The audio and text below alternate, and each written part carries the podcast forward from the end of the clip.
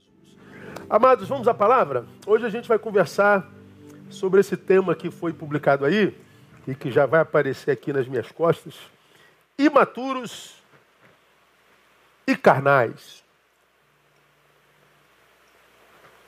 Vou extrair essa fala do primeiro livro do apóstolo São Paulo à igreja de Corinto, capítulo 3, versos de 1 a 9. 1 Coríntios capítulo 3, versos de 1 a 9. Você já sabe, nós temos falado nessa pandemia sobre Corinto muitas vezes.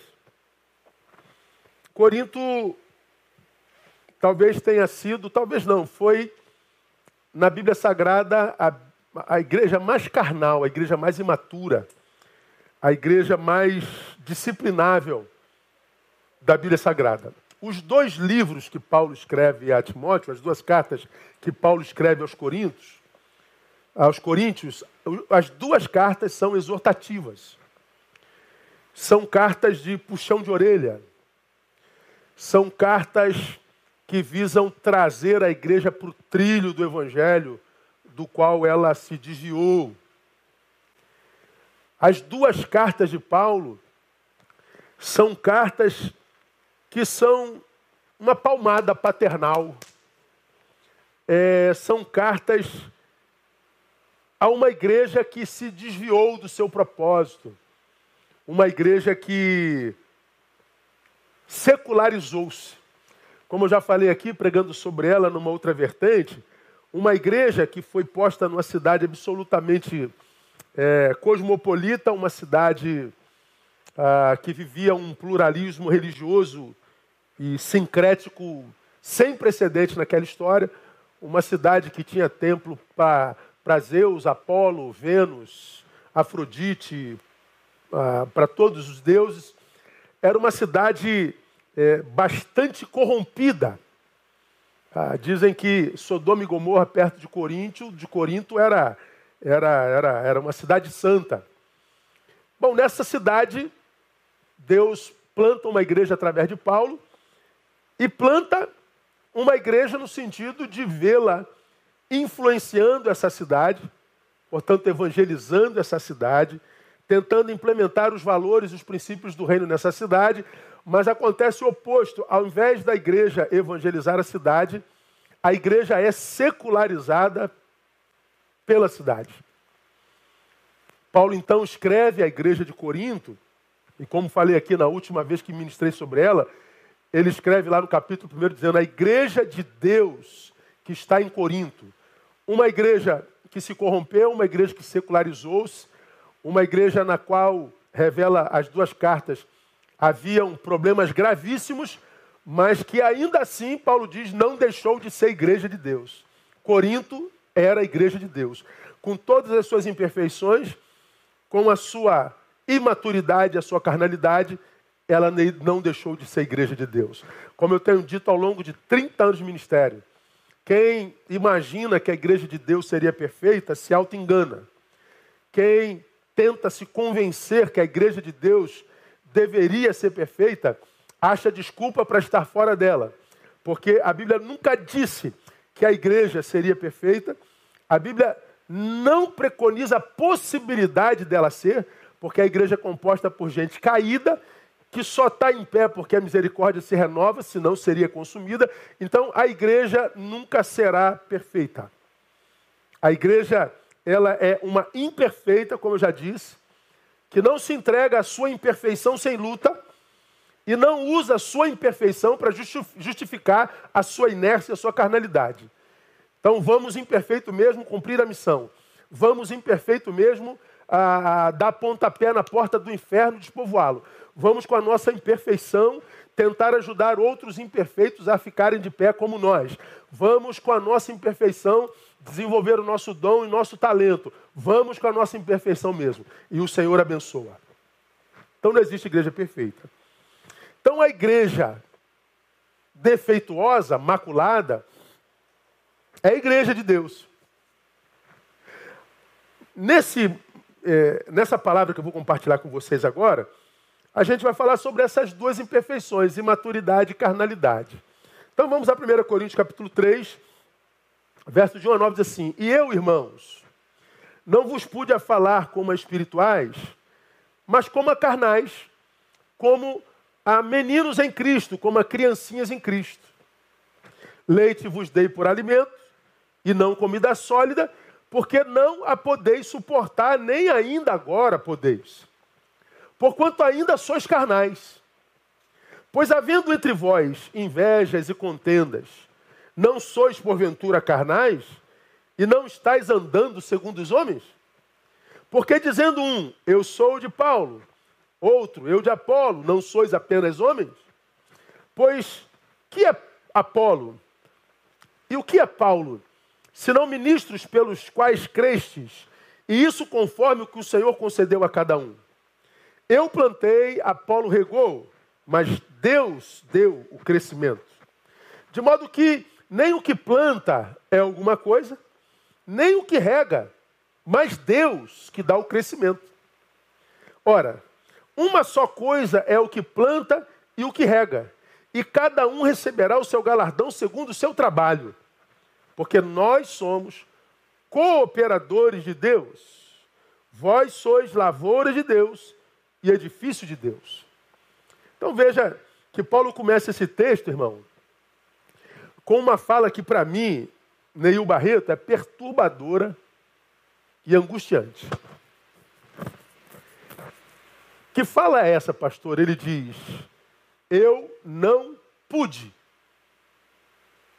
Cara, como que essa fala soltou da palavra para o meu coração nessa semana? Ele começa o texto dizendo: E eu, irmãos, não vos pude falar como espirituais. Paulo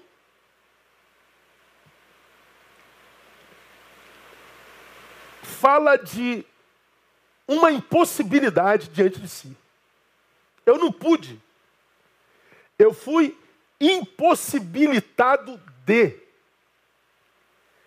E por que para mim é angustiante, irmão? Eu explico a você.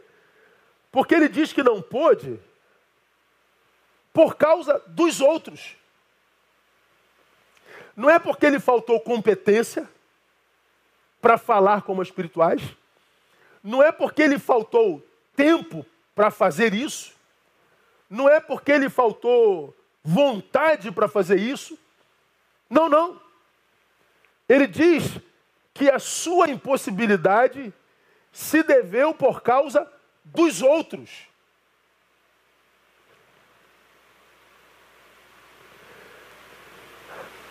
é a, imaturidade e a carnalidade do outro, interrompendo o ciclo espiritual de Paulo. Eu não vos pude falar como a espirituais. Paulo dizendo: Eu sou espiritual, eu tenho de Deus para lhes dar, eu tenho de Deus para compartilhar, eu quero fazer isso, vocês precisam disso, mas eu estou incapacitado por causa da sua imaturidade e por causa da sua carnalidade. Por causa do que vocês são, eu estou impedido de desenvolver o que eu sou. Não é interessante isso? A imaturidade e a carnalidade alheia, interrompendo o ciclo espiritual, de um homem como Paulo.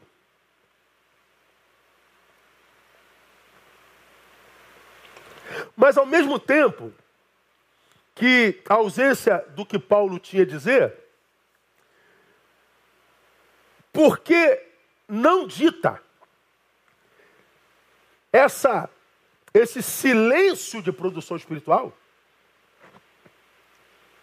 fez a manutenção da imaturidade e da carnalidade da igreja. Raciocinem comigo. De um lado, você que é imaturo e carnal, interrompe, interrompe o meu ciclo e o meu desenvolvimento espiritual. Ao passo que, que a interrupção do meu ciclo e do meu desenvolvimento espiritual de fato é praticado, ou seja, é interrompido, essa interrupção do meu desenvolvimento espiritual faz manutenção da sua imaturidade e da sua carnalidade. Paulo está dizendo que ele, um homem espiritual, ainda que espiritual, pode ser prejudicado pela comunhão com uma igreja imatura e carnal, pode ser prejudicada pela comunhão com um ser, com um homem, com uma mulher, com um irmão imaturo e carnal.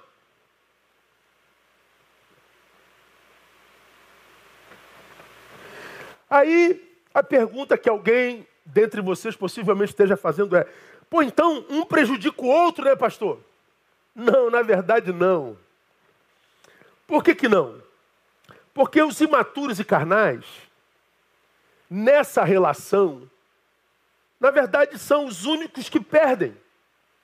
Por que, que são os únicos que perdem? Porque eles são privados dos conteúdos edificantes e formativos de Paulo. Por causa da sua imaturidade, da sua carnalidade, você é privado daquilo que Deus deu a um homem como Paulo. Você é privado dos conteúdos formativos, dos conteúdos de Deus, do que Deus tinha para a comunidade na qual você estava presente. Então, você que é imaturo e carnal, é o único prejudicado nessa história porque você é privado desse conteúdo. Porque os que são espirituais e retiveram tais conteúdos, eles podem compartilhar esse conteúdo em outro lugar. Porque a nossa vida está para além da relação que eu e você desenvolvemos, né? Você tem relação com outras pessoas, eu tenho relação com outras pessoas, e, e cada um tem ciclos relacionais, de modo que se o que eu tenho eu não posso dar a você aqui, bom, é, isso precisa ser compartilhado em algum lugar, porque é semente. E Deus só dá semente para quem semeia. Mas uma vez que o indivíduo, o discípulo, não busca maturidade e espiritualidade saudável, ele é privado dos conteúdos formativos de Deus. Bom, esse texto me, me poderia é, dar base para caminhar para outras vertentes nessa palavra. Eu poderia ah, ministrar a você que é imaturo e carnal, a você que dispensa mestres, você que dispensa ah, líderes, você que diz que o seu pastor é Jesus, você que desenvolveu a carreira solo, você que diz que não precisa de ninguém. Paulo está dizendo que não é assim na igreja. Na igreja existem aqueles que têm o dom de pastores e mestres. Mestres são presentes de Deus à igreja. Pastores são presentes de Deus às igrejas. Ah, gente que ensina, gente que tem conteúdo, é sim canal de Deus para compartilhar o seu saber conosco e fazer de nós discípulos melhores. Dispensar mestres e liderança espiritual é auto-sabotar-se. Eles são necessários. Fazem parte da relação dos dons à igreja. Não existe no Evangelho carreira solo. Os imaturos e carnais, eles são, portanto, à luz desse texto, o que vou chamar de retentores do crescimento do reino. São os interceptadores da evolução espiritual daqueles que com eles convivem. Por quê? Porque não se esforçam a fim de, de evoluir, de crescer, de amadurecer. Eles permanecem na periferia do discurso religioso, do discurso improdutivo, divisionista e boçal. São imaturos. Aí a pergunta que eu faço para cada um de vocês, cada um, que cada um responda por si mesmo, tá? Não pense em ninguém agora não, não seja aquele, aquele crente pá, que quando vem uma pergunta, né, tu, pegue, tu pega uma pá e, e joga para o outro. Pô, fulano tinha que estar tá aqui para ouvir isso, né? Pô, vou mandar essa palavra para Beltrano, que ele tinha que ouvir isso. Não, não, não, não, não passa para ninguém, não. A pergunta é simples. Você é imaturo? Espiritualmente falando? Intelectualmente falando? Existencialmente falando? Eu vou melhorar a pergunta. Haja vista a idade que você tem. Para a idade que você tem, você acredita que a tua mentalidade é uma mentalidade madura? Eu vou, eu vou mais um pouquinho. Para o tempo que você tem de evangelho,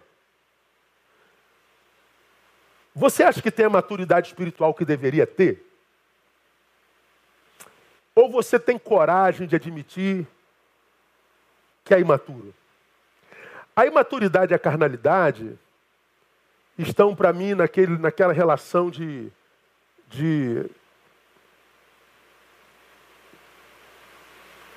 Que palavra que eu usaria? Eu ia falar defeito, mas não é, não é defeito que eu queria usar, não é?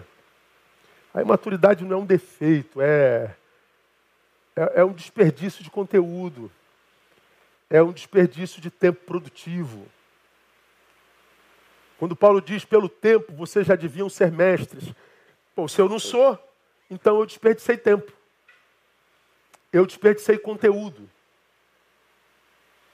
Mas isso é um defeito? É um defeito, sim. O, a imaturidade e a carnalidade estão na relação de defeitos não admitidos. Por exemplo, ah, dificilmente você encontra uma pessoa que diz, cara, eu, eu, eu me acho muito imaturo espiritualmente. Eu me acho um crente carnal. Esse é um pecado que não é confessado. É como a maledicência. O maledicente nunca se é, é nunca se, se confessa maledicente. É como um invejoso. Você já viu alguém na tua vida dizer assim, eu sou invejoso, eu tenho 55 anos, faço agora em agosto. E em 55 anos, lidando com multidão minha vida inteira, eu nunca ouvi alguém diante de mim falar assim, eu sou invejoso. Mas eu pergunto a você, vivemos no mundo de invejosos, sim ou não? Pelo amor de Deus. É quase um, um, um defeito pandêmico. Mas a, a, inveja, a maledicência, a imaturidade, a carnalidade estão naquela relação de, de defeitos que não são confessados. Mas eu pergunto a você individualmente, por isso que eu falei da alta análise. Você se considera maduro, considerando a proporção do tempo de, de evangelho que você tem? Você se considera maduro intelectualmente, existencialmente, a proporção da idade que você tem? Eu vou fazer uma outra pergunta. Agora a gente vai ah, se, meter, se meter mentalmente na vida de alguém. Você que é membro de Betânia, por exemplo, olha aqui para a sua igreja, para a sua relação de, de amizade. Você consegue trazer à memória alguém na tua relação que envelhece mas é imaturo. Lembra de alguém? Ah, na minha cabeça vem alguns assim, ó, puf, mas claramente. Claramente. Pensa no imaturo. Esse imaturo que você pensou, eu acho que todos nós pensamos, é aquele imaturo que já tem idade de gente madura, idade, mas você vê que a sua produção é infantil a sua produção é quase sempre desnecessária. Se não produzisse, ninguém perdia nada. Nada. Mas esse em quem você pensou, certamente pensou em alguém que não ele mesmo. Porque a imaturidade quase nunca é admitida. A igreja de Corinto se achava uma igreja madura. A igreja de Corinto se achava uma igreja intelectual. Você tem uma ideia, ideia era uma igreja de pensadores e eles evoluíram tanto na questão, é, é, digamos, filosófica, teológica, que eles chegaram a duvidar da ressurreição de Jesus. E é impressionante como tanta gente que passou a estudar, aí fez um curso, fez outro, fez pós-graduação, fez mestrado, fez doutorado, daqui a pouco ele começa a relativizar tudo. Ele começa a duvidar de tudo que é transcendental. Ele começa a duvidar de tudo que é aquilo que a lógica humana não pode explicar. Ele não consegue mais navegar nas asas do Espírito Santo. Ou seja, tudo que Deus faz, fez ou fará, tem que ser explicado por ele. Ele se relativiza, ele perde a transcendentalidade. Ele acha então que amadureceu para acreditar em algumas coisas reveladas na palavra. e na verdade, é, ele não amadureceu. Ele imadureceu. Essa palavra acho que nem existe, tá, gente? Eu estou aqui viajando mesmo, é neologismo. Imaturo, ele imaturou-se. Não sei nem se existe essa palavra. Ah, há um texto na Bíblia, Colossenses 2, de 20 a 23. Quando eu pensava essa palavra, eu recebi essa revelação. Me veio essa fala do apóstolo São Paulo, capítulo 2, de 20 a 23 de Colossenses, onde ele diz assim: Se morrestes com Cristo, quanto aos rudimentos do mundo, por que vos sujeitais ainda a ordenanças como que se vivesses no mundo? Tais como não toques, não proves, não manuseis, proibições, as quais coisas todas hão de perecer pelo uso, ou seja, são passageiras. Elas são valores durante uma geração só. É, por exemplo, né, eu sou de um tempo em que crente não podia assistir televisão. E aí, ah, principalmente no outro ramo, né, no, no, no, no, reformado e tradicional, era menos traumático isso, mas no, no ramo pentecostal, por exemplo, quem tinha televisão era excluído. E aí a gente ouvia toda semana de gente que guardava a televisão dentro do guarda-roupa, via escondido. Eu me lembro que eu estava numa cidade de Trajano de Moraes, o pessoal de Trajano deve estar aí. Eu não sei se vocês se lembram disso, há 30 anos atrás, o pastor da Assembleia excluía todo mundo que que, que tinha televisão, até que descobriram que ele tinha uma televisão dentro do guarda-roupa, aí o excluído foi ele. Então, é, ver televisão era pecado. Ah, na, na, nossa, na nossa realidade, usar calça comprida era pecado, bater palma era pecado, a bateria era pecado, tumbador era pecado. Houve um tempo até que órgão era pecado. Então são coisas que não podem, é proibido e tal, mas são coisas que não podem só por uma geração, por um tempo as quais coisas todas vão de perecer pelo uso, segundo os preceitos e doutrina dos homens, as quais têm, olha só, na verdade, alguma aparência de sabedoria em culto voluntário, aparência de humildade fingida e severidade para com o corpo, mas não tem valor algum no combate contra a satisfação da carne. Paulo está falando agora com a igreja de Corinto que a maturidade que ele espera ver na igreja não tem a ver com posturas proibitivas, não tem a ver com normas é, distintivas, não tem a ver com falso moralismo, não tem a ver com comportamento externo, tem a ver com princípios. Paulo acusa a igreja de Corinto de ser uma igreja imatura e de ser uma igreja carnal, e ele começa a sua fala como que um desabafo. Eu não pude por causa de vocês. Então acredite, a você que é imaturo, a sua postura de imaturidade, que também é carnalidade, acaba te fazendo um retentor do crescimento do reino. Agora olha que interessante, irmão. Os evangélicos, eles vivem com sexo na cabeça. Ah, parece que o sexo é o único pecado que o crente reconhece. Você bota o assunto pecado sexual, pronto, vira uma. uma um, um, um, um terremoto nas redes. Quando você conversa com um crente e fala assim, soube de fulano de tal, fulano de tal caiu. Ele está falando de sexo, porque ninguém cai de outro pecado no evangelicalismo brasileiro. Mentir não é pecado, roubar não é pecado, maledicência não é pecado, ah, sonegar imposto não é pecado, ah, aumentar uma verdade para denegrir o irmão não é pecado, eh, rebeldia não é pecado, rebelião não é pecado, mas o pecado sexual, ah, esse é um problema. E por que, que esse é o problema? Porque está todo mundo com isso na cabeça. Alguns admitidos, outros não. Paulo, nesse texto que nós lemos em Colossenses, diz que esses têm, na verdade, alguma aparência de sabedoria. Ah, eu não, eu não bebo, eu não fumo, eu não toco, eu não jogo, eu não isso, eu não danço, eu não faço isso, eu agora sou um crente maduro. Não, isso não tem nenhum poder contra a satisfação da carne. Quando nossas pulsões nos dominam, essa pseudo-maturidade que é revelada através de moralismos e falsos moralismos, não ajuda em nada. Não ajuda em nada. O que ajuda é a consciência madura, que nos ajuda a botar nosso desejo no lugar, que nos ajuda a, a coordenar a nossa vida na palavra. É dessa maturidade que Paulo fala. Então, quando você se acha maduro, só porque você bebia, não bebe mais, fumava, não fuma mais, ia para baile, não vai mais, você usava camiseta, agora usa, usa terno, você dizia bom dia, agora diz a paz do Senhor. Não, isso não tem a ver com maturidade. Você se lembra, muitos anos atrás, eu compartilhei aqui no nosso, nosso eu nunca mais me esqueci dessa história. Aqui no Rio de Janeiro tem um bairro chamado Madureira, para você que não está em Rio de Janeiro, que até então era o maior mercado popular do Rio de Janeiro. Ainda não haviam muitos shoppings no Rio de Janeiro, um dos primeiros shoppings do Rio de Janeiro foi o Shopping Madureira. Ainda existe aquele Shopping Madureira? Existe, né? E aquele mercado de rua ainda, ainda tem aquela loja, multidão? Tem. Mercadão, tem aquilo ali? Tem, tem.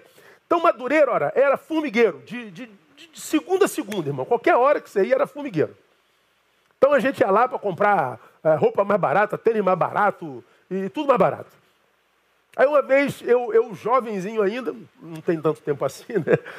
Eu estou passando em Madureira, Aí, naquela época, tinha algumas camisetas que viraram moda no Rio de Janeiro, é, vocês vão se lembrar disso, que é, começavam um dizer na frente e terminava atrás.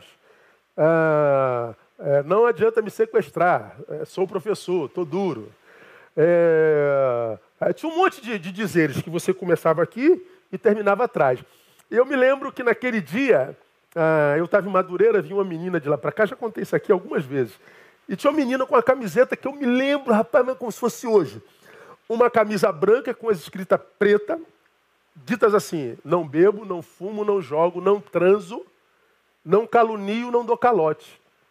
Calote era o que se fazia no ônibus antigamente. Antigamente a roleta era atrás, o moleque entrava atrás, não passava na roleta, quando chegava no ponto dele, abria a porta e ele dava um calote. Ele não pagava a passagem. Não, não fumo, não bebo, não jogo, não transo, não calunio, não dou calote. Tan, tan, tan, reticências. Aí eu falei, ah, não vai me pegar, já sei. Atrás vai estar escrito assim: nasci de novo, sou nova criatura. Jesus transformou a minha vida. Então a menina vem de lá para cá, não bebo, não fumo, não jogo, não transo, não calunio, não dou calote. Eu falei, eu também não. Então, é irmã, vou dar até a paz do Senhor para ela quase, né? Então ela vem para lá, a gente passa quase dando um, um sorrisinho para ela. Quando ela passa, eu olho para trás e está escrito: morri. Não bebo, não fumo, não jogo, no trânsito, no caminho do calote. Eu imaginei, sou de Deus, sou uma nova criatura. Jesus me transformou, estava escrito: morri. Você não bebe, não fuma, não joga, no trânsito, no caminho do calote? É o defunto também não. O Hare Krishna também não. O bom católico também não. O ateu honesto também não. O budista também não. O animista também não. O muçulmano, muito menos. Então a maturidade espiritual não vem a partir das nossas abstinências. A gente pode ser um abstêmico reprimido e andar com a nossa cabeça e o nosso coração cheio de podridão. E é dessa podridão, jungida com a nossa repressão, que nascem os juízes os julgadores, os repressores, os opressores. E não tem nada a ver com maturidade. Velhice no Evangelho não tem a ver com maturidade. Pelo tempo, vocês já deviam ser mestres, disse Paulo, mas desperdiçaram tempo e continuam imaturos e carnais. Vamos ver a marca dessa imaturidade, irmão? Vamos ver bem rapidamente algumas marcas dessa imaturidade. A primeira marca dessa imaturidade está aí, ó, no versículo 2: superficialidade. Leite vos dei por alimento, não comida sólida, porque não a podeis suportar, e nem ainda agora podeis. Paulo está dizendo: eu não posso levá-los à profundidade das coisas de Deus, porque vocês não estão preparados para a profundidade. Quem não está preparado para a profundidade é um superficial. A superficialidade é a marca primária, primeira, mais distintiva do imaturo. E olha o que, que Paulo diz: eles não podiam e ainda não podem suportar.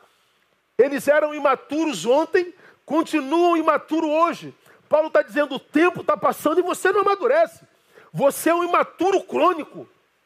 Você vive um infantilismo crônico.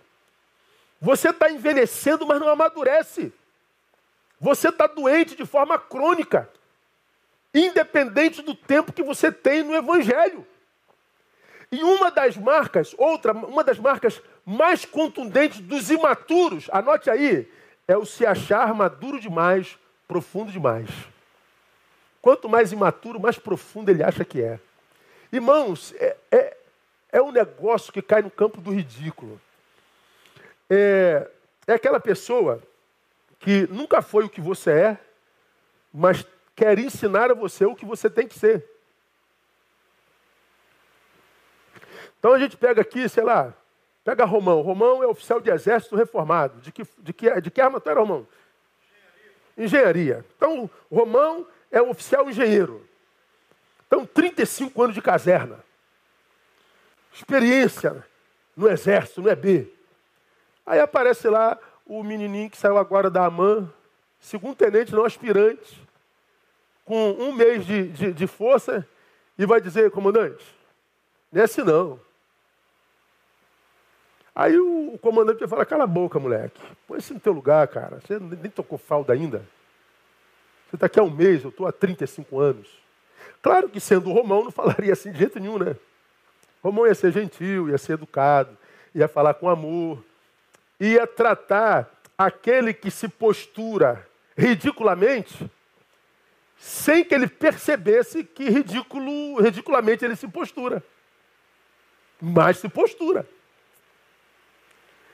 O imaturo é aquele que chega perto de você dizendo como você tem que ser. O que, que você pode, você não pode, onde você deve, o que não deve, o que você deveria, não deveria. Nunca foi você, nunca fez o que você faz e não conhece nas entranhas os seus atributos. Aí você tem que ouvir o imaturo dizendo, oh Deus, tem misericórdia. Aí você fala, tá bom, irmão, tá certo, tá bom, vamos, vamos, vamos falar sobre isso aí. Tá bom, irmão, vamos conversar sobre isso aí. Vamos sim, irmão. Mas lá no fundo você diz, meu Deus, 30 anos de igreja, 20 anos de igreja, 40 anos de evangelho, e a gente ainda tem que dar as coisas superficiais do evangelho, porque ele não consegue discernir com a própria maturidade e sabedoria espiritual ele não consegue se aprofundar no diagnóstico, ele não consegue se aprofundar na análise, ele não consegue fazer uma análise dialética. Disseram isso, tá certo, mas toda a história tem duas versões. Então, antes de imprimir opinião, conhece a outra. Mas não, o imaturo, ele toma partido imediatamente.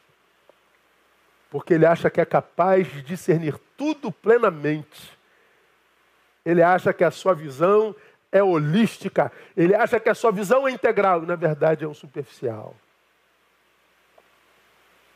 Uma das marcas do imaturo é a gritante desconexão entre a vida real e a vida digital.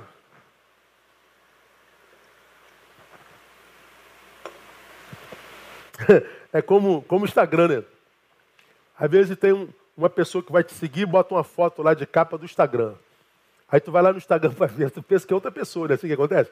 Gente, é, eu, eu falei para um amigo, eu fui fazer uma visita no Lar Batista do Ancião, lá em Campo Grande, lá na antiga Cidade Batista. Rapaz, eu fui na Cidade Batista depois de, sei lá, 25 anos. Como é que eu fui fui levado lá para minha infância, na Cidade Batista, todo primeiro de maio, minha vida inteira. Eu fui lá ver o que a gente pode fazer pelo Lá Batista do Ancião. Aí me encontrei com um amigo que eu não vejo há muito tempo, que me mandou um zap. Aí eu falei, pô, cara, quanto tempo eu não te vejo? Aí eu chego lá, eu encontro o cara e não conheço. Pô, não tá me conhecendo não, né? Eu falei, pô, desculpa, cara, é muita gente. Não... Pô, mandei um zap pra você. Aí eu peguei o zap, olhei a foto dele, olhei para ele. Falei, gente, mas aqui tu tá 20 anos mais novo e 30 quilos mais magro, né, irmão? Não é você mais, né? Isso aqui não existe mais, né? É, é essa discrepância entre o real e o virtual. Entre o real e o midiático. É impressionante quando você não vive uma discrepância tão grande nesses dois mundos. Alguém fala assim, pô, cara, é muito legal saber que você é exatamente como você parece ser. Não há empavonamento, não há representações, não há é, demagogias. A gente se surpreende quando se encontra com alguém que a gente pensa ser uma coisa e quando a gente se encontra pessoalmente, ele é exatamente como a gente pensou que fosse. Como é raro. Os imaturos não conseguem viver essa unicidade, porque são superficiais. E Paulo diz que essa superficialidade da igreja de Corinto interrompia o seu próprio ciclo espiritual. Louvado seja o nome do Senhor que Paulo pôde falar com profundidade à igreja de Colossos. Louvado seja o nome do Senhor que Paulo pôde falar com profundidade à igreja de Éfeso, à igreja de Roma a igreja é, da, da, por onde ele passou, Paulo pôde é, é, desenvolver o seu talento, o seu dom, a sua intimidade com Deus, sem interrupção, a despeito da igreja de Corinto.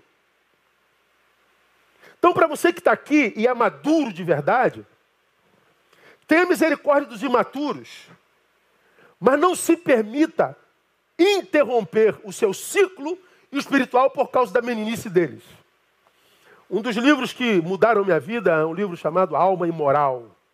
Eu não indico para qualquer um porque é um livro difícil de se ler, do rabino Newton Bonder.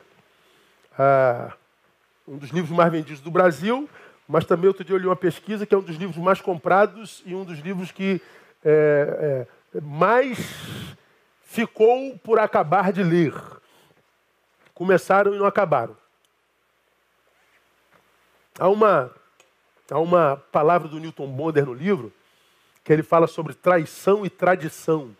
Ele diz é melhor a traição do que a tradição.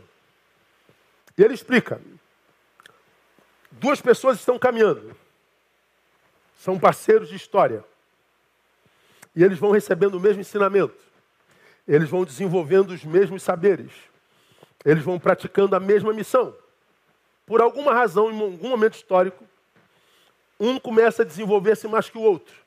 Portanto, um outro vai ficando para trás. E o que se desenvolve, se desenvolve cada vez mais, e o que está para trás fica cada vez mais para trás. Aí estabelece-se uma crise. E ele diz: o que ficou vive a tradição. É como se ele tivesse chegado um momento da história e ele curtiu tanto isso aqui, que ele passou a cultuar isso aqui. Ele ficou feliz com isso aqui. De repente, como a história do povo quando saiu da arca, que Deus disse: multiplicai-vos e enchei a terra, quando chegaram em Babilônia, acharam água potável, terra fértil, acharam conforto e disseram: vamos ficar aqui para sempre. Aliás, vamos fazer uma torre tão alta para que, caso nós nos percamos, olhemos para essa torre e voltemos para esse lugar confortável que era a Babilônia. Ou seja, eles esqueceram da missão de encher a terra e de se multiplicar. Deixaram de pensar no todo porque passaram a pensar em si mesmos. Tradição. Tradicionalismo. Deus desce e acaba com o conforto dele e divide as línguas. Alguém que se apegou esse outro não se apegou, ele continuou se desenvolvendo. E aí, Newton Bonder diz que se estabelece uma, uma, uma crise relacional. Quem ficou para trás, olha para quem continua evoluindo e diz: Você está me traindo, você está me abandonando, não me deixe. Traição, na perspectiva do tradicionalismo. Mas para aquele que está sendo acusado de traição e que na verdade só desenvolveu, olha para o outro e diz: não, você se apegou. Apego, tradicionalismo. Traição, evolução. Newton Bonder diz: é melhor a traição do que a tradição. E ele explica por quê. E eu compartilho com vocês. Porque se aquele que se apegou absteu-se de continuar desenvolvendo, abraçou a imaturidade, porque já se achava pronto. Olha para aquele que continua evoluindo e diz: Você me traiu. esse que está evoluindo, ele vai ter que tomar uma postura na vida. Porque se eu abandono o que se apegou, eu vou ser tirado por ele como traidor.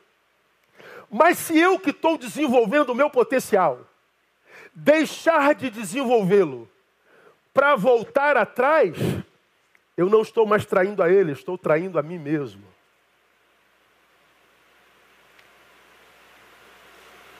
Não tem como, numa relação coletiva, conjunta, de não se viver a tal da traição. Eu espero que eu esteja me fazendo entender. Ou eu largo o imaturo, o carnal, porque a luz de Paulo, por causa dele, eu não pude, e sigo o meu ciclo, ou eu me traio, enterro meus talentos e fico aqui na imaturidade, quem sabe com medo da solidão e da opinião alheia. Está claro isso? Ficou claro, Romão? Ficou claro? Paulo está dizendo: eu não pude por causa da sua imaturidade. Mas Paulo não interrompeu o seu ciclo. Paulo não ficou morando em Corinto. Paulo não ficou tentando salvar Corinto a vida inteira. Paulo foi cumprir a missão. Então, para você que está aqui é maduro, escute uma palavra de Deus no seu coração, no nome de Jesus. Cuidado com aqueles com os quais você é, aqueles com os quais você compartilha o que Deus te deu. E se você perceber em algum momento da tua história que você está lançando pérolas a porcos, retenha as tuas pérolas, porque tem gente que as quer e precisa dela, e muito. Os imaturos são superficiais. E uma das marcas mais contundentes da superficialidade é a, o se achar maduro demais e profundo demais. Aí você que está aqui, que se acha maduro, mas é imaturo, responda para si. É análise, tá, irmão? Cada um pensando na própria vida. Pela sabedoria que você julga ter, pela maturidade que você julga ter, Você está no lugar que a tua pretensa sabedoria poderia te levar? Ah, eu sou sábio demais, sou maduro demais, sou fera demais. Ok. E aonde você está existencialmente falando agora, nesse momento? Pela sabedoria que tem, a maturidade que tem, ou imagina ter, com tanta sabedoria, tanta maturidade, Tal sabedoria e maturidade te levariam, nesse momento histórico, dia, dia 4 de julho de 2021, levaria você a estar nesse lugar? Ou você acha que deveria estar num lugar muito melhor? Não, eu acho que eu deveria estar num lugar muito melhor. Por que, que não está?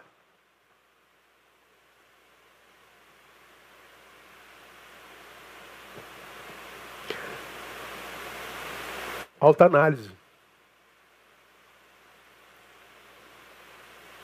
Uma das marcas da, super, da, da, da imaturidade é superficialidade. E como maduro, lidar com gente superficial é difícil demais. Uma outra marca dessa maturidade. Inveja. No versículo 3, está lá Paulo falando clara e salientemente. Pois havendo entre vós inveja, contendas e dissensões. Não sois, porventura, carnais? Havendo entre vós inveja, não sois, porventura, carnais? Então, Paulo fala que uma das marcas do imaturo, do carnal, é a inveja, que está na lista de pecados jamais confessados. Você já ouviu alguém na tua vida dizer-se invejoso? Provavelmente você, como eu, nunca tem ouvido, ou quem sabe ouviu um ou dois. Mas eu pergunto a cada um de vocês: você conhece alguém invejoso? Existem pessoas que nos invejam?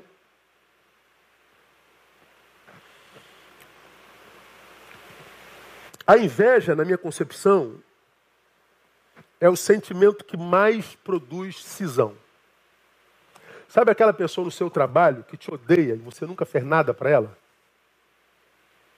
Te persegue, tira a tua paz, não vou com a tua cara. Mas por que, cara? Eu nunca fiz nada para você, meu. Que mal que eu te fiz? Ah, não me interessa, não vou com a tua cara. Mas por quê? Ah, tem alguma coisa em você que ele vê que não há nele. E toda vez que ele te vê, ele se lembra que ele não tem. E lembrar-se que ele não tem aquilo quando te vê, causa ira nele. Porque imaturo, ao invés de buscar ter, ele quer quebrar o espelho no qual ele se vê. O espelho é você. Entendeu?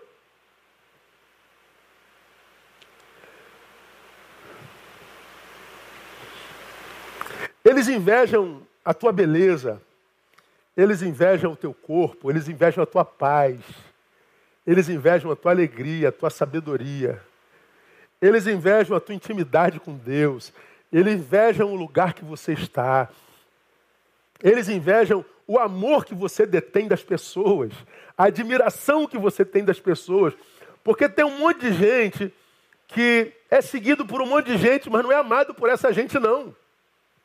Seus seguidores o seguem não é porque ele é amado, não. É porque o cara é treteiro. O cara é, é sei lá, é idiota, é, é, sei lá o quê. Alguém em quem eles encontram eco, mas a relação não é de afeto, de admiração, não. E nós vivemos num mundo de gente invejosa que usa a palavra de Deus para atacar o objeto da sua inveja. Nós vivemos num tempo invejoso, de gente invejosa, que usa a pretensa maturidade e sabedoria para atacar a, a tua declarada sabedoria e espiritualidade. Hoje é muito comum você ver na rede, uh, por exemplo, você pega um. Você pega os, os, os, sei lá, os pastores que são tidos como inteligentes no Brasil, são respeitados em todo lugar que vão. Aí vira e mexe, você vê um que pega uma, uma partezinha da sua fala, aí faz um videozinho em torno daquela fala. Como quem diz, olha, eu estou interpelando Ed Renekiewicz, eu estou interpelando Neil Barreto, estou interpelando ah, o Kenner Terra, estou interpelando o pessoal que é tido como cabeção por aí. Aí você vê o cara fazendo isso como quem diz, esse homem sabe, esse homem estudado, está equivocado, certo sou eu. Mas ele, você pode ver, vive como remorar. É rêmora, aquele peixinho que se alimenta do que sai da boca do, do, do tubarão. Deixa eu ver aqui para não falar bobagem, mas acho que é rêmora sim. Rêmora. Peixe, é isso mesmo. A rêmora é, é, é, o nome vulgar dos peixes da família Echeleidae, que possuem a, a primeira barbatana dorsal transformada numa ventosa, com a qual se fixam a outros animais, como tubarões ou tartarugas, podendo assim viajar grandes distâncias. Então, eles colam no tubarão, o tubarão vai nadando, eles, por causa da sua ventosa, colam no tubarão, o tubarão pega a sua presa, sai aquelas, aquelas migalhas que caem da boca do tubarão, a rêmora se alimenta da produção alheia. Aí você vê os imaturos querendo mostrar o seu intelecto é, desdizendo a produção intelectual de outros. Querendo se mostrar teólogos, desfazendo a produção teológica do outro. Nós estamos vivendo numa igreja assim, de pastores que estão o tempo inteiro digladiando para mostrar quem é o mais sábio. Imaturidade. Imaturidade. Quando meu amigo Ed René é, falou que a Bíblia precisava ser atualizada, qualquer um entendeu o que, que ele queria dizer. Porque qualquer um sabe que a Bíblia não se atualiza. É, a interpretação que nós fazemos dela é que precisa considerar o tempo presente. Os seus princípios, seus valores não mudam nunca. Nunca. Mulheres estejam caladas na igreja. Hoje, as mulheres não podem se calar na igreja de jeito nenhum. Mas isso é costume. Princípios não, que é pecado é pecado, e pecado é pecado e pronto a qualquer tempo. Então não era atualizar, Ele quis dizer contextualizar. Aí o mundo desabou em cima do Ed, que é uma das mais brilhantes cabeças desse tempo presente. Vai começar a briga aí, pode ver, vai começar a briga aí agora no, no, nos comentários. Ah, os sábios, os, os maduros e, e, teólogos vão começar a criticar aí. Ah, uma cabeça brilhante que serve à igreja há, há 35 anos e a gente quer é, tentar mostrar para ele o quanto ele é herege, o quanto ele é falso, o quanto ele não é de Deus. Aí eu vi um pastor gravando um vídeo gigante, mandaram para mim, meu amigo lá de Uberlândia mandou para mim o vídeo desse rapaz. E esse rapaz assim, rapaz, o Ed é uma, é uma incongruência. É, eu, eu não sei como é que eu explico, pastor Ed. Eu acho que eu tenho inveja do Ed, sabe? Eu falei, ah, tem mesmo, filho. Ele quis dizer assim, em tom de lacração, mas tem inveja mesmo. E qual é o problema do invejoso, irmão? O invejoso não é aquele que quer ter o que você tem. O invejoso é aquele que quer que você perca o que você tem. Eu não quero a sua sabedoria, eu quero que a sua burrice seja revelada. Eu não quero ser amado como você, eu quero que eles te odeiam como a mim. Eu não quero a família linda que você tem, eu quero que você perca a sua. Eu não quero ah, ah, ah, o seu silêncio, eu quero que a, a fala dos outros te adoeça. Ah, o invejoso é assim. Nós estamos rodeados de gente invejosa, de gente que sofre com a tua alegria, de gente que sofre com a tua família, de gente que sofre com, com, com o amor que você é, é, detém. Tem gente que sofre com a generosidade que você tem. Tem gente que sofre por você existir. É o imaturo. Quando a pessoa é madura, eu posso admirar a tua sabedoria, mas porque eu sou maduro, mesmo não tendo a tua sabedoria, eu posso me fazer, se, me fazer seu discípulo.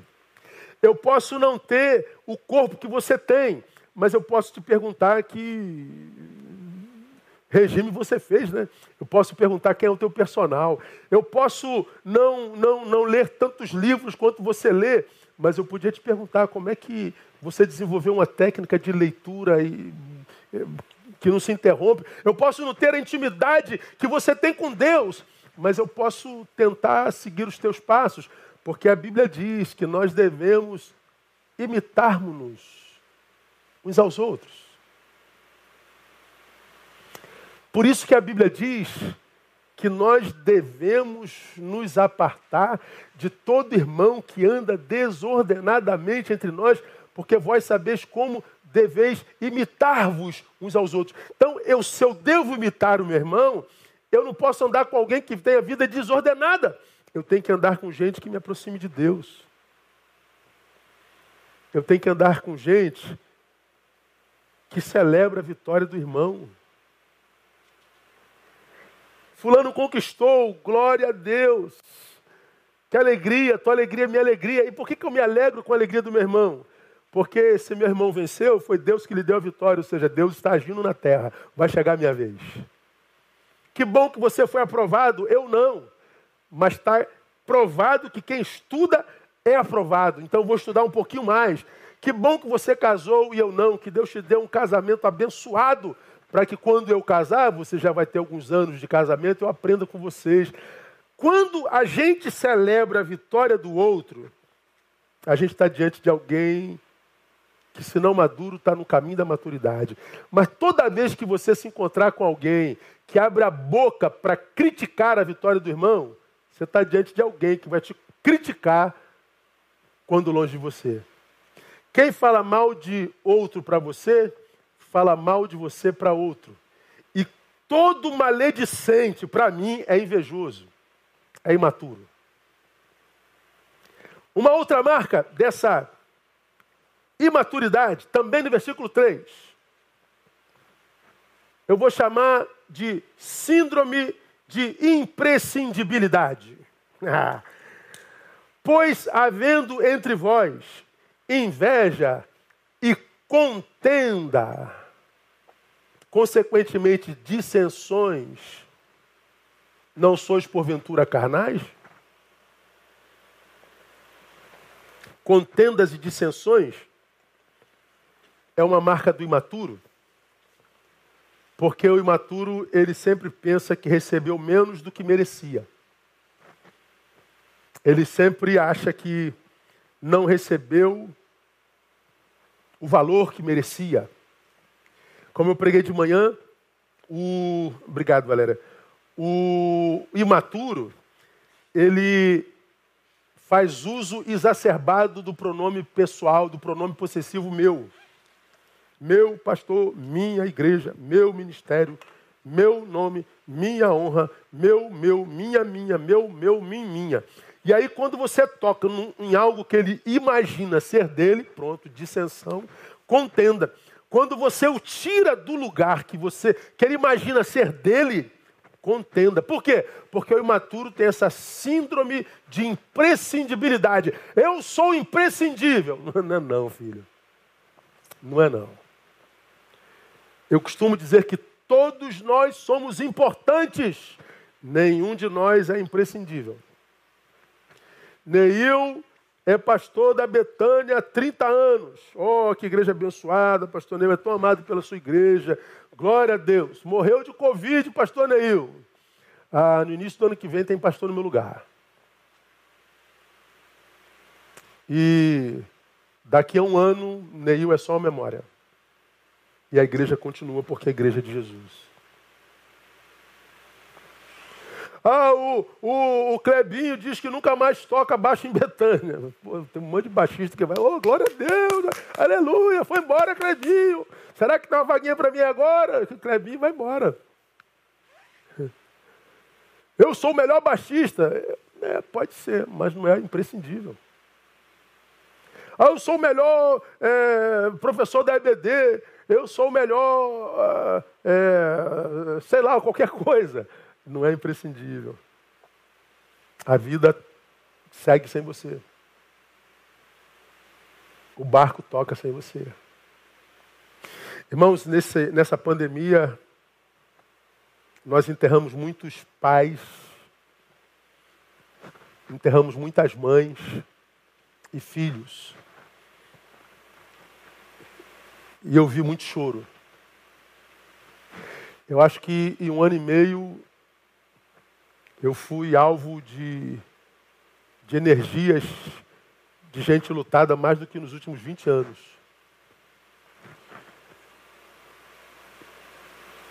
Eu já perdi mãe, já perdi pai, essas dores eu conheço.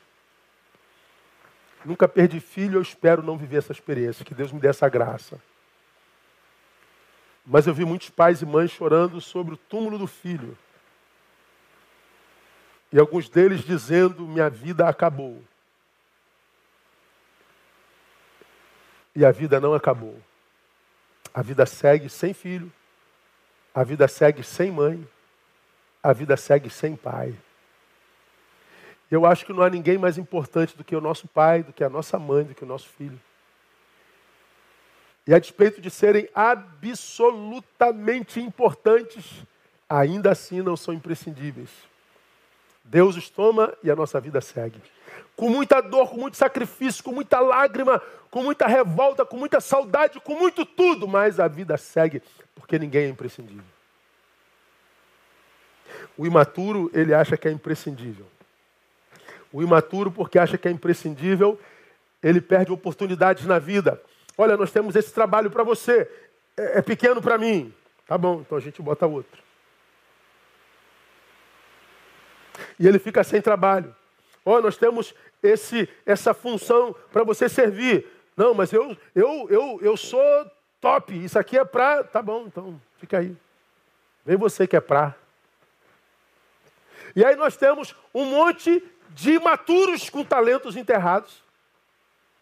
Nós temos um monte de imaturos tomados pela inércia. Um monte de imaturos que sepultaram competências, dons e talentos por causa da imaturidade, por causa da síndrome de imprescindibilidade. E a gente tem vê, vê tanta gente muito menos competente, digamos, intelectualmente falando, menos maduro, espiritualmente falando, mas no lugar muito mais honroso do que os que são tomados pela síndrome de imprescindibilidade.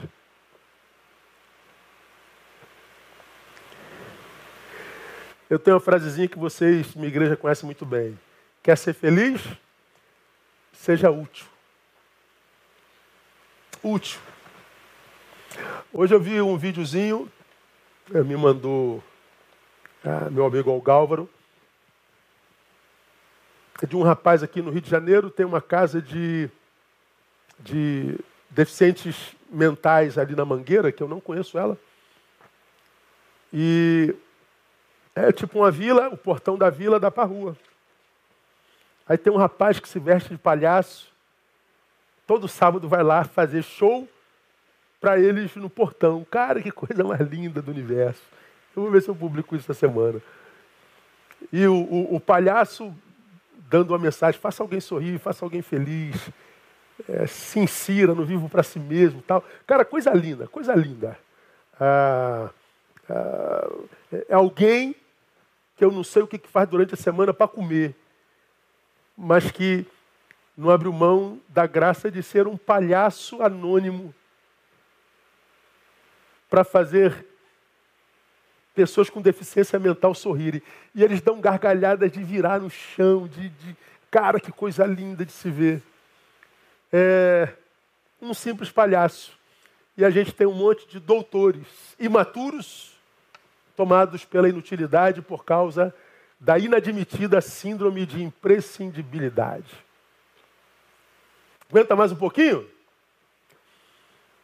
Uma quarta marca dessa imaturidade a respeito da qual Paulo se refere. Obediência discordante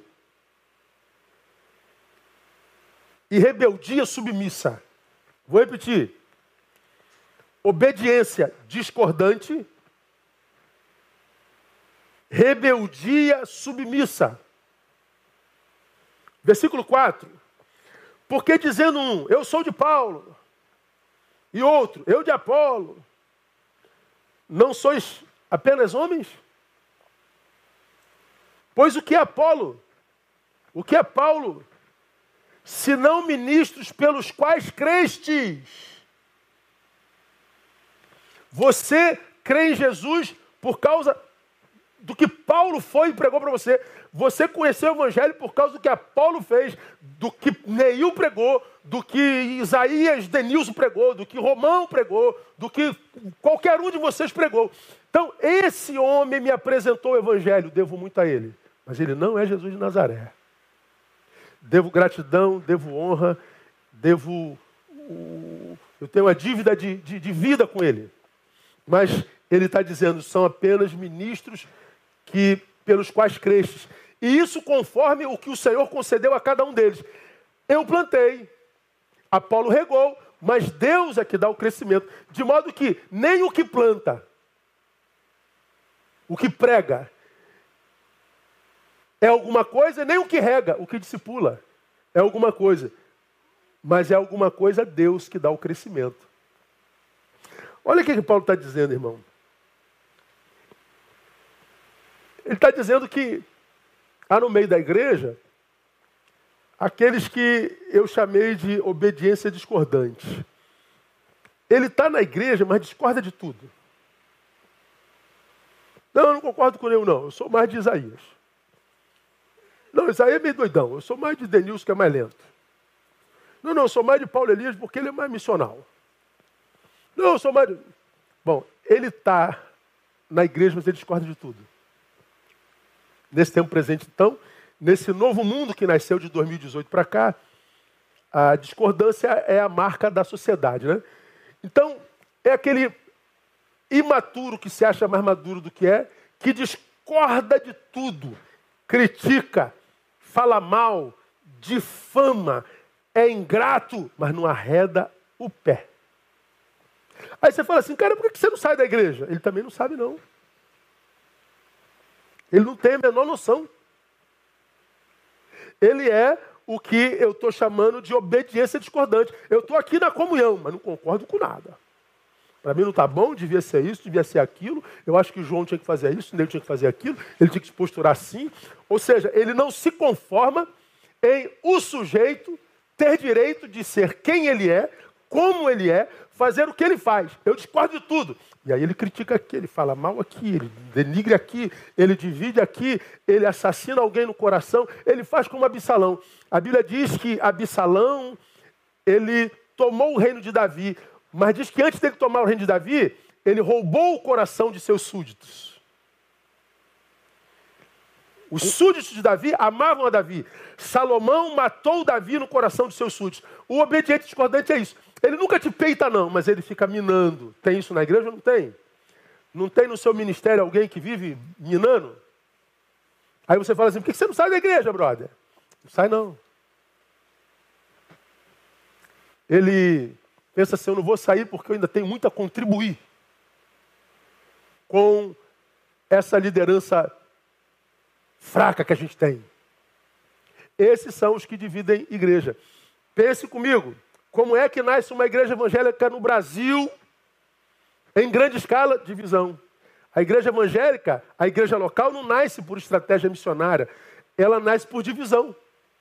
Alguém que rouba o coração das ovelhas de um pastor, denigrindo, é aquele que o pastor pensa que tem, o tem em autoestima, mas não tem. Ele é o, ele é o, é o obediente discordante. Ele vai roubando, daqui a pouco ele diz: O Espírito Santo está me conduzindo para abrir um trabalho lá. Mas com quais ovelhas? Desse pastor aqui. Mas isso não acontece só na abertura da igreja. Isso acontece em divisões de ministérios, acontece em relações de, de casais, em relações de, de, de, de células, acontece em todo canto. É o imaturo. De um lado, ele discorda de tudo. Critica, fala mal, mas não arreda pé. E tem o outro lado, ele obedece cegamente a, a, aos seus líderes, mas com ódio no coração e amargura na alma. Irmão pode fazer isso aqui? Posso. Mas ele vai lá, faz com raiva, faz com ódio. Eu não queria estar fazendo isso, eu queria estar fazendo aquilo. Eu queria, eu queria aquilo. Quando é que vão reconhecer o meu, o meu talento, o meu trabalho? Eu estou aqui há tanto tempo, aquele camarada chegou. Ele está com ódio. Ele está fazendo, mas com ódio no coração. É a marca da imaturidade. Por quê? Porque o imaturo, ele nunca tem a consciência de que ele está fazendo é para Deus. E a Bíblia diz: tudo que tiver a mão para fazer, faz o conforme as tuas forças, faz com excelência. Maldito todo aquele que fizer a obra do Senhor relaxadamente. Não há maldição para quem não faz a obra. Há maldição para quem faz a obra relaxadamente. Então tem um monte de gente que está numa penumbra miserável porque fez a obra do Senhor relaxadamente, está debaixo de maldição. E hoje não faz mais obra nenhuma. Ele é analista de obras alheias, de feitos alheios. E essa, essa obediência cega, mas com ódio no coração, é rebeldia, rebeldia também. É uma da marca da imaturidade. Vamos acabar? A quinta marca e última é, da imaturidade é que o imaturo ele tem o que eu vou chamar da síndrome do número um. Eu poderia criar outro neologismo, é o primeirolatria. Ele adora o primeiro lugar. É a síndrome do número um. Aí Paulo termina essa fala no versículo 9, dizendo assim, ó, porque nós. Está ouvindo a igreja de Corinto? Está ouvindo, irmão? Você que diz que é de Apolo? Ou irmão, você que diz que é de, de Paulo? Você que diz que é de Cefas? Está ouvindo, irmão? Nós todos somos co operadores de Deus. A obra é dele. Ele opera e nós co-operamos. Geralmente, esses imaturos que eu salientei nos tópicos anteriores, principalmente no, no, no anterior imediato, obediência discordante e rebeldia submissa, eles são assim por causa dessa síndrome. Discorde de tudo. Porque na cabeça dele ele faria melhor do que você. Porque na cabeça dele você faz errado. Você é você de maneira errada. Quem sabe como você tem que ser é Ele. Ele deveria ser o número um. Ele deveria estar no teu lugar. Entendeu, líder de ministério? Por que aquele camarada enche teu colarinho? Entendeu, irmã? Por que, que aquela mulher te persegue? Está sempre causando cisma no ministério? É porque ela queria estar no seu lugar. É a tal da inveja. Ela obedece com raiva.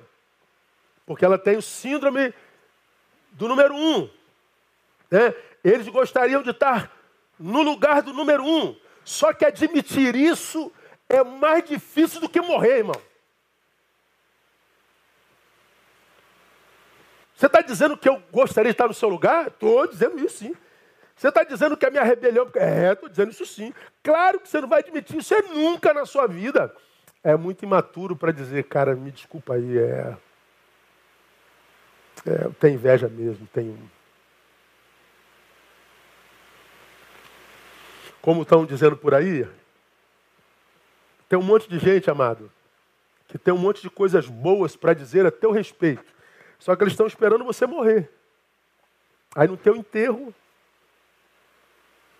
quanta gente aparece no nosso enterro apaixonado por nós, né?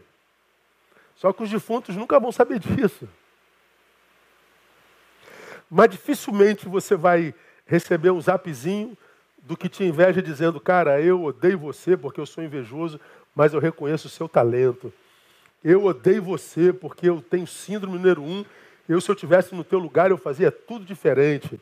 Eu, é, mas eu reconheço o teu valor. Tem muita gente que te critica, mas que você inspira a beça. E você tem que saber discernir até a crítica. Porque a única forma do imaturo que vive esses defeitos todos te abençoar é mentindo sobre você. Por isso que a Bíblia diz lá na frente: Bem-aventurados sois quando mentindo disserem todo mal contra vós. Então, quando falam mal de você, e porque falaram mal de você, todo mundo te apedreja, mas você sabe que é mentira, então saiba, ele está te abençoando. Ele está mentindo a teu respeito. É o único jeito. Então, ah, não entra em crise, não. Nós precisamos entender de uma vez por todas. Nós somos cooperadores não somos donos da obra. Nós somos cooperadores. Nós cooperamos. Nós somos o número dois.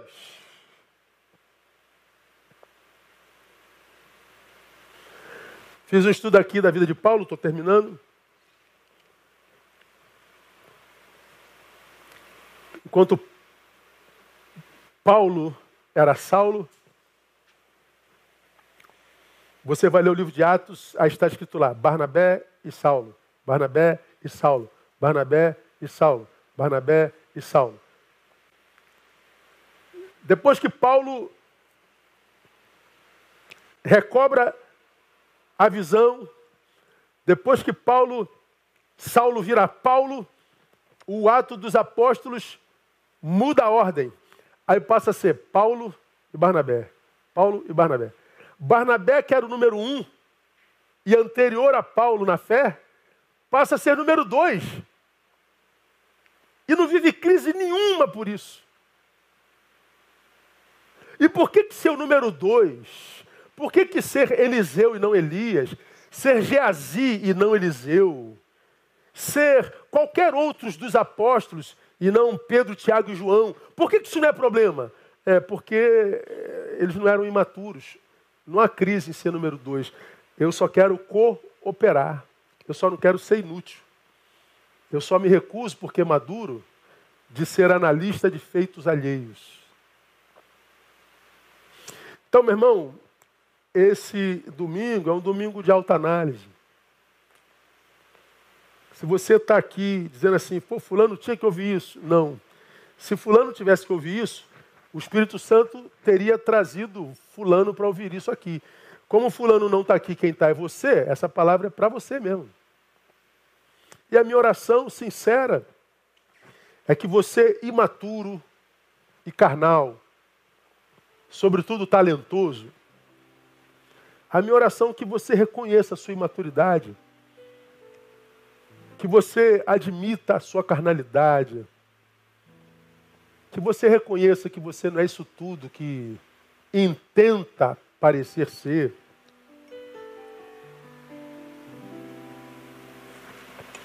E que reconhecendo isso, você descubra que não é tarde demais para ser melhor e estar no lugar melhor. Que nunca é tarde demais para se tornar alguém de quem se tem orgulho de verdade. Que nunca é tarde demais para se tornar alguém de quem Deus sinta orgulho.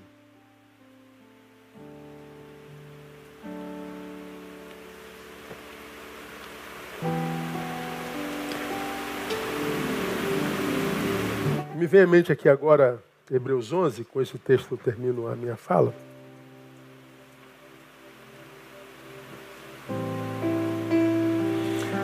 Você que é membro de nossa igreja já me viu ministrar sobre esse texto e porque para mim ele é muito precioso.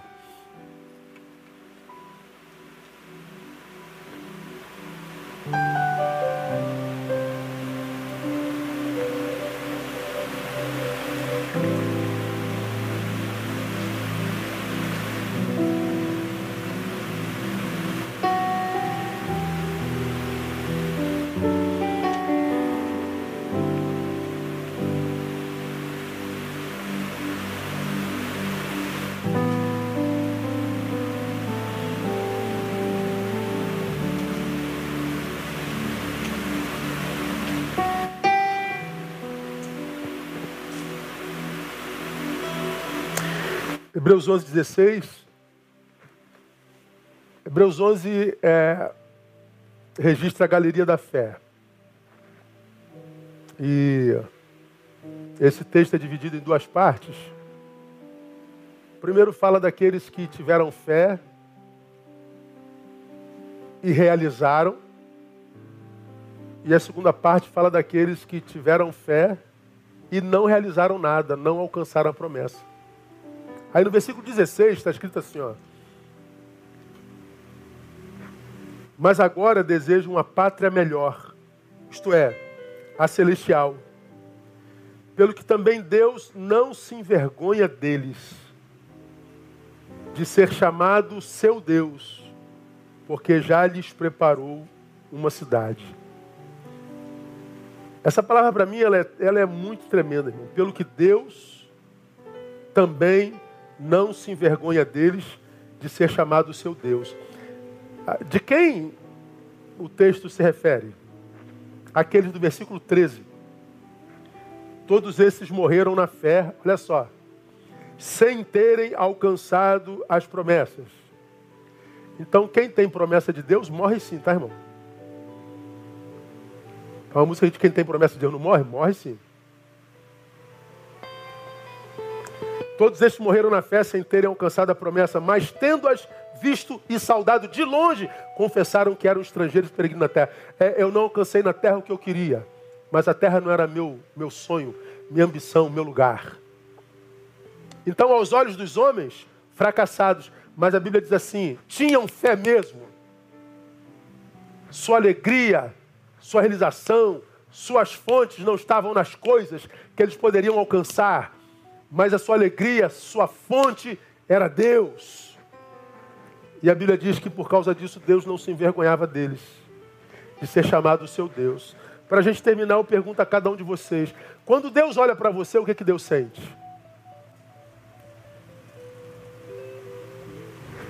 Quando Deus olha para mim, o que, que Deus sente? Eu não estou perguntando o que, que as pessoas sentem a teu respeito. Porque as pessoas não te conhecem, elas imaginam que conhecem. Eu não estou perguntando o que, que as pessoas pensam a meu respeito. Elas acham que nos conhecem, não conhecem não. Agora, Deus, aquele diante do qual nós estamos nus, aquele diante do qual não há fantasias, diante do qual não há arte nem artista, diante do qual nós somos exatamente o que somos. Quando Deus olha para mim, para você, o que, que Deus sente? Alegria ou vergonha? Só eu posso responder a meu respeito e você a teu respeito. A minha esperança é que uma mensagem como essa nos faça refletir e que se a gente tiver coragem de se admitir imaturo e carnal, a gente amadureça. A gente gaste mais, te mais tempo cuidando da nossa vida do que a vida dos outros. Que a gente gaste mais tempo tentando arrumar a nossa vida do que arrumar a igreja toda.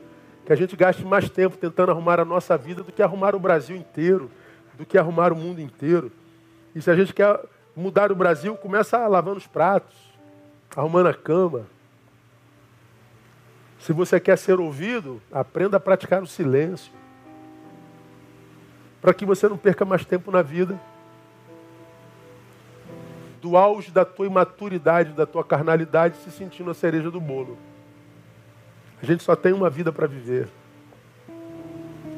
Cada dia que a gente acorda, a gente está mais próximo da morte, porque é mais longe do dia do nascimento. Não dá para perder tempo, irmão, com fantasias, com máscaras, performances para adquirir seguidores e aplausos de gente que não te conhece. Então a gente prefere tentar se transformar em alguém de quem Deus não tenha vergonha. Amém, amados? Vamos orar.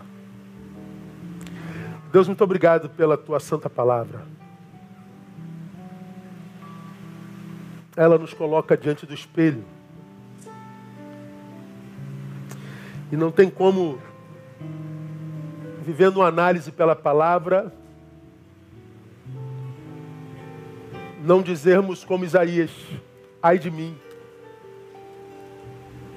tem misericórdia de nós. E o que nós pedimos nessa noite é: tem misericórdia de nós. Porque nós temos, ó Deus, vivido num tempo de tanta imaturidade, de tanta infantilidade, de tanta meninice. E de tantos meninos se achando os homens mais fortes e mais prontos. Eu te peço que tu os trates nessa noite com misericórdia e graça. Tu sabes, ó Deus, que na multidão que nos ouve agora, alguns imaturos e carnais confessam a sua imaturidade e carnalidade, eu te peço, Deus, conduza-o à maturidade e à espiritualidade saudável, para que ele não perca mais tempo na vida, vida tão preciosa. Dá-nos a graça de vivermos uma comunidade madura, imperfeita, mas madura.